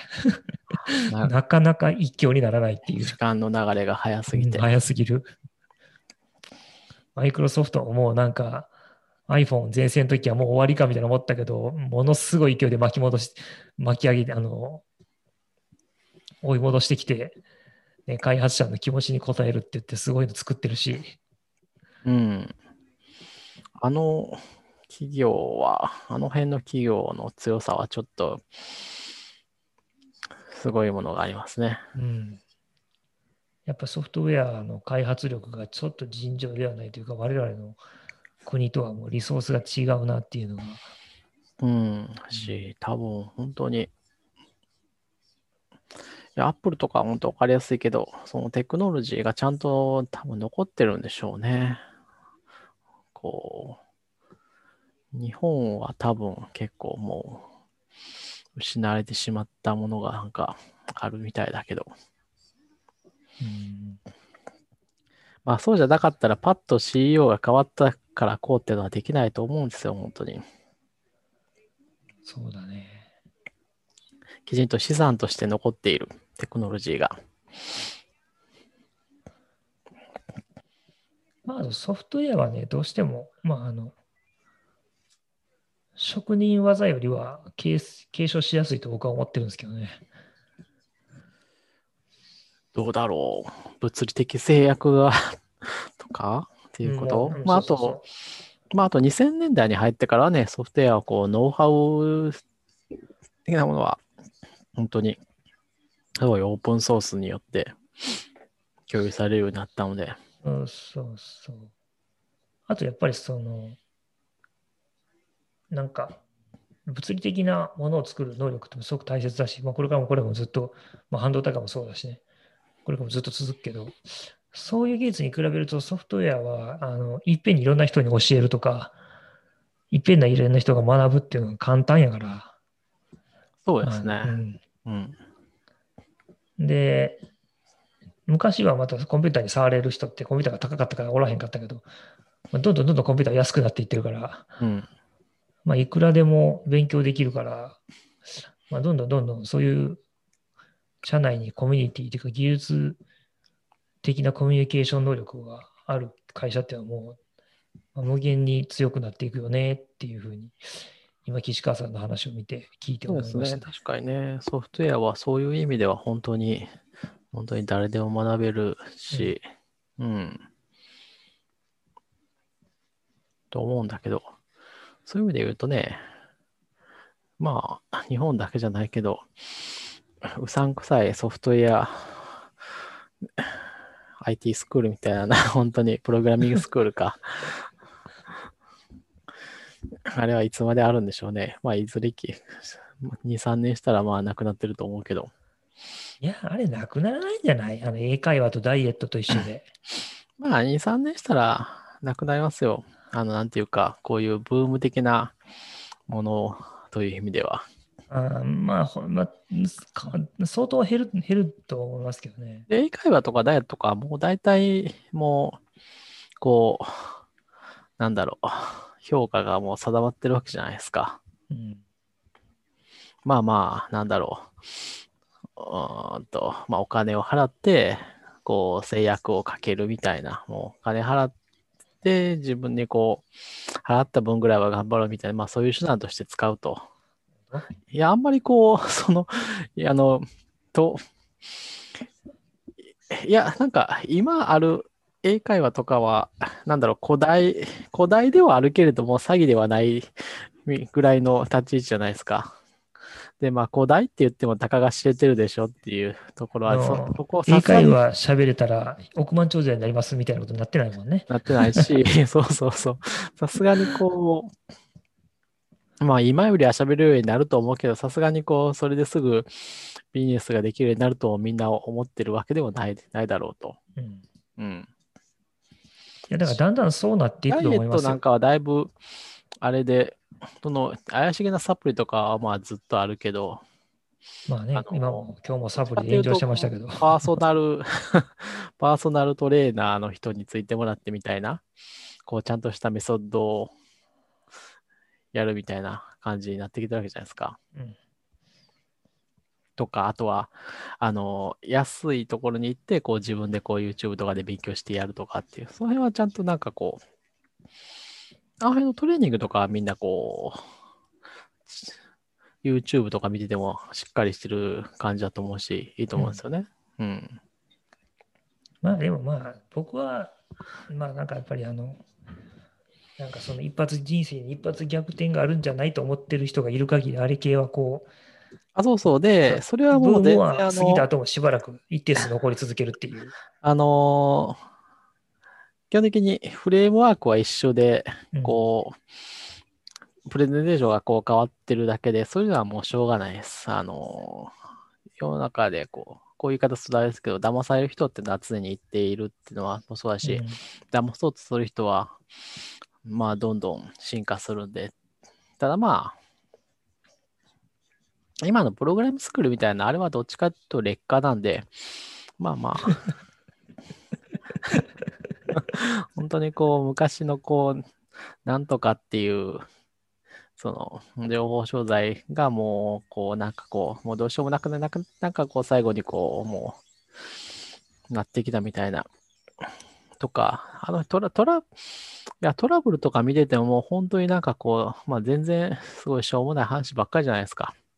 なんこう締め切りに、締め切りに間に合わなかったとかさ。ああ、なんかやったね、これだ。ちょっと延長しようみたいですね。よくわかんないそう。どうせ金額も多分あれ数万とかそういう話でしょみたいな。多分あれは頼んだ方もそんなにこうみたいな。もし、多分仲間内であれはもしかしたら回ってるだけのあれかもしれないくらいの。うん、だからもうなんかもう、そういう意味ではあれだいぶ末期だと思うんですよ。多分ね。だから、もう2、3年すれば、まあ、なくなるじゃないですか。で、それはそれとして、あの、そういうのとは別に、まあ、やっぱソフトウェアは結構学ぶのもそんなに難しくないし、ちょっとやったらすぐそこそこのとこまでいけるし、うん。いや、私、本当氷河氷河期世代じゃないですか。我々私たちは、そう。うんいやー、ソフトウェアエンジニアになってなかったら、結構大変だったんじゃないかってことはしょっちゅう思いますよ。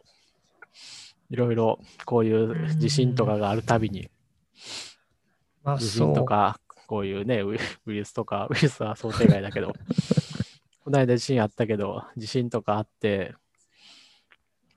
なんかこそうだな。まあでもなんかまあ、う、なんかあるたびに、ソフトエンジニアの職じゃなかったらもう多分えらいことになってましたよ、私なんかはもう。生活保護ですね、絶対。間違いない。で そんな、他にできることはないですからね。いや、なんか別に何なりとできてたと思うけどね。エンジニアリング的なことだったら、岸川さんだったら。いやー、無理だな。無理だな。そうか。うん。一人でコツコツ、一人でなんかこう、独学でできるということが、一人で独学でそこそこいけるというものだったからいけたわけで、そう、無理だと思いますね。なんかこうん。で、僕はでもあれだな。結構ラッキーだったと思ってるから、う、そうそう、ラッキー、ラッキー。うん、なんかほら、まあなんか NT 前研究所にいて、で、辞めて転職して、でね、そこから車業界はずっと沈没せずにずっと、まあ、むちゃくちゃ上がってはないけど、まあ淡々と市場は伸び続けてきてる中で、なんか、久々にオブジェクティブ C 思い出してたら iPhone が出て、爆当たり爆当たりして、投資してたら爆当たりして、で、でまあ、それだけじゃなくて、あの機械学習とかあっち側も本職でガリガリやってたら、まあ、そっちも爆当たりして、まあ、なんか、食うには困らんな、みたいな。うんそうそう、いや、だからソフトウェアの仕事が、そうですね、ソフトウェアですね。ああ、そう、偉大だった。ソフトウェアの仕事を、あソフトウェアの仕事をこう、そういう偉大なものにしたのは、まあ、多分にアップルの功績はあると思うんで、その分は、ね。それ宗教ですね、それは。いや、 App Store の成功がなかったら結構難しかったと思いますよ。本当にこう、爆発的にプログラマーの需要が増えるっていうことが、やっぱりそんなにはなかった。たもうもしかしたら、あ、の、10年遅れぐらいであったとは思いますけどね。いや、でも難しくないかな。それも、やっぱりスマートフォンが、こう、ほぼ世界中の全員が使うようになってて、で、その中で動くソフトウェアと、その中で使われるサービス、ウェブサービス。あ要するに、クライアント書く人と、バックエンド書く人と、サーバーのウェブのフロント書く人とっていうのがもう爆発的に必要になったっていう。っていうっていうのと、まあ、一つ思うのはあの、アプリケーションを作るっていうことが認知されたっていうのが僕結構でかい功績かなと思ったりしてますけどね。うん。あ多分の知らーないですかソソフトウェアなるものっていう。そうそうそうそうそう。うん 世の中の人ってそんなこと知らないから。うん。iPhone の中で置いてるこれ作ってるっていう感じでね。そうそう。で、そうなんかそれはなんか、か入ってるもんではなくて、実は世の中に作ってる人がいて、後から入れたり消したり、買ったりできるんだって、まあその Windows とか使ってたり、普通の人はみんな知ってるけど、まあそういう仕事してる人。え、ね、それってそういうことができる仕事があって、それできるんだ、いろんな人が、へえ、みたいな。あまああれは確かにすごいうん、革命的だったかもしれない。そう。なので、それはすべてこう、元をたどれば App Store から始まるわけですよ。そうですね。いうん。それまではそういう単一というか、あったけど、成功、全く成功してなかったですからね。あの、うんソフトウェアのディストリビューションの仕そうですね組みっていうのは。。いや、まあだから僕は、なんかあの、この10年、20年ぐらいでの、なんかソフトウェアの改革というか、その、ジャンプアップのところに僕大体全部一丁紙してるんで、なんかラッキーだなって、人生的には楽しいなと思ってますね、技術的にも。うん。うん。そうそうそう。で、まあ多分、これからも全然そうだとは思うんで、いや、我々はもう多分、あれだけど、今からソフトウェアを学ぶ人は全然、普通に学んでいけば大丈夫なんじゃないかなといううんうん感じはありますけどね。もう、そうですね。でも、まあ、ある意味でまたちょっとハードル上がるかもしれないですけどね。もうやるのが当たり前みたいにななるから、うん。うん。まあ、でもそれはいいことですけどね。うん。早く日本も読み書きそろばんのところにソフトウェア、読み書きプログラミングでしょ、もそうそうそうそうそう。それそれ。う。うん、僕はなんかそろばんなんかもやる必要ないと思ってますけど。うん。まあ、うんそろばんはね、さすがに、そろばんという道具はもう、あのー趣味でやればいいと思うんですけど、う ん趣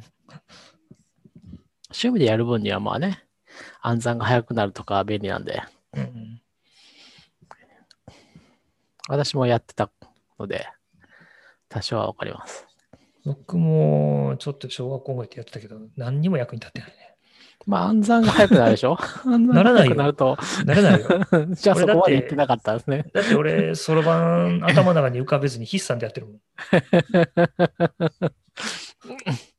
私2級だし、暗算も多分確か4級ぐらいまではあるんで、すげえ2行までいったんや。そうそうそうそうそう。1級は難しかった。やっぱり、あの、このめくっていくあれが合わなかった、全く。すげえ。いや、うん、まあ暗算が早いと、いろいろ役には立つじゃないですか、やっいや、ぱりこう。まあ、それは立つよ。いや、それは、それは。いや、否定はしないよ、それは。すごいこう時間制限なのある密室とかにでもこう騙されないとかね、こう。いや、でも別に、なんだろう。だっていや概算、まあね概算はできるやん。うん、まあね、そうそうそう。それはそう。まあ、そそれはともかくとして、まあ、そういうソフトウェアの、うん、まあ、なんていうか、プログラミングを、なんていうか、ソフトウェア的な考え方みたいなやつは、まあ、本当に必要だと思うし。うんまあ、それ、まあ、学校とかはもうほん、学校とかそうだし、今から学ぶ人は、もう必然的に、これまでのすべてと、これからのものを学んでいかなきゃいけないから大変ですよね。学校とかは本当にもうちょっといろいろ科学を教えないといけないといけないいけないと思うし、まあ、うんまあ、変わらんと思うけど。こう、科学的なものの考え方っていうのはやっぱりこう、いや、でも科学的な考え方をこう、身につけるというのは、こう、国力に直結するわけじゃないですか。でももう、もはやだって明治維新以後、日本が列強に僕が踊り出た理由はそれ以外ないと思ってますから。うん。まあ、なので、だからテレビがそういう役割をしない、まあ、どどまあ、どこでやってもいいんだけど、まあ、どっかでやらないといけないし、まあ、学校でやってくれたらいいんじゃないのっていう。まあ、じゃあ今日はこんな感じにしますか。そうですね。次回何しようかな。次回までに何かしようかな。なんか宿題を持ってくるか。話のネタを持ってこいみたいさあ、どんな話できますかね。我々、あ、やっぱりこう、もっとゲストが必要なんですよ。もっと見識のある人を呼ばないと、竹内さんとか。木内さんか。見識がありすぎて、もう聞くだけになるかもしれない。うん。何の話してもらうかにもよるな。まあ実は料理とかの話した方が面白いかもしれないですね。ああ、か、まあ、彼でも何でもできるから最ね。近の Facebook 見てると、あの、ジビエを自分で、やってんの？うん。でもなんか、七輪で焼いたりしてますよね。うん。ヤフオクでマガモを買ってるっていう風に書いてて、どういうこと？うん。お肉を？そうそうそうそう。ああ、そういうことか。でも、カモの状態ですよ。えスライスじゃないですよ。は？カモという動物の状態ですよ。肉じゃないです。肉なんで、なんて言ったらいいのかわからないけど、え？フレフレッシュ、フレッシュじゃないけど、なんて言ったらいいの？生きてる状態で買うってこと？いやいや、いわゆるカモの死体が来るわけですよ。カモの死体を飼ってるっていうこと。加工されたわけではない。え自分でさばくってことそうそうそうそうそうそうそう。彼、どこ目指してんの？いや、すごいなと思って。そしてヤフオクは今はそういうものが流通してるなと漁師の人がこう直接ねっていう。ヤフオクで何？じゃあ、そのマガモの死体を変えるわけ。死体って言ったらちょっとなんかいやらしいな死体としか言い言いようがないでも こう伝わる言葉で言うと。え？お前売ってる？そう、そこのコメントにはこう、え、羽はついてるんですか？ついてないですか？ついてるのもありますみたいな。すげえ、天然ジビエ、マガモって書いてる。そうそうそうそうそう。あ、そういうとこで直接流通し してるんだっていう。すげえな。つうか、月のマグマの手売ってる？それは何かの条例に引っかからないんですか？わからないけど。なんかちょっとガチ黒いな、これ。これちょっと抵抗力ない人見たらダメなパターンですね。いや、すうん、最近驚きで言うとそれかな。お驚いたこ。れ、なんで、なんでそんな、こんな面白いテーマ隠してたんですか？これすげえな。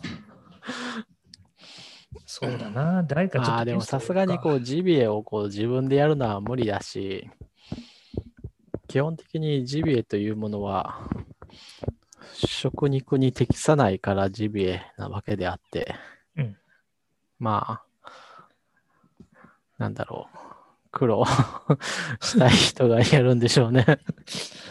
まあそう明らかに豚、牛、鶏の方が美味しいからね。美味しいし安全だからみんな食べるんですね。だし、そう、なんせ可食部が多い。多いまあ、それかあれでもいいですね。その、あの、なんだろう。またちょっと、Swift プログラミングトーク的なやつを Zoom でみんなで集めてやってもいいですね。やりましょうん。う。うん。そうだ、そっちの方がいいな。うん。みんなに声も届くし、うん。し、なんかちょっと情報交換にもなるし。名前、名前だけ考えよえ、名前がいる？う。か、会の、会の名前が必要ないですか、やっぱり。ああ、そうか。うん。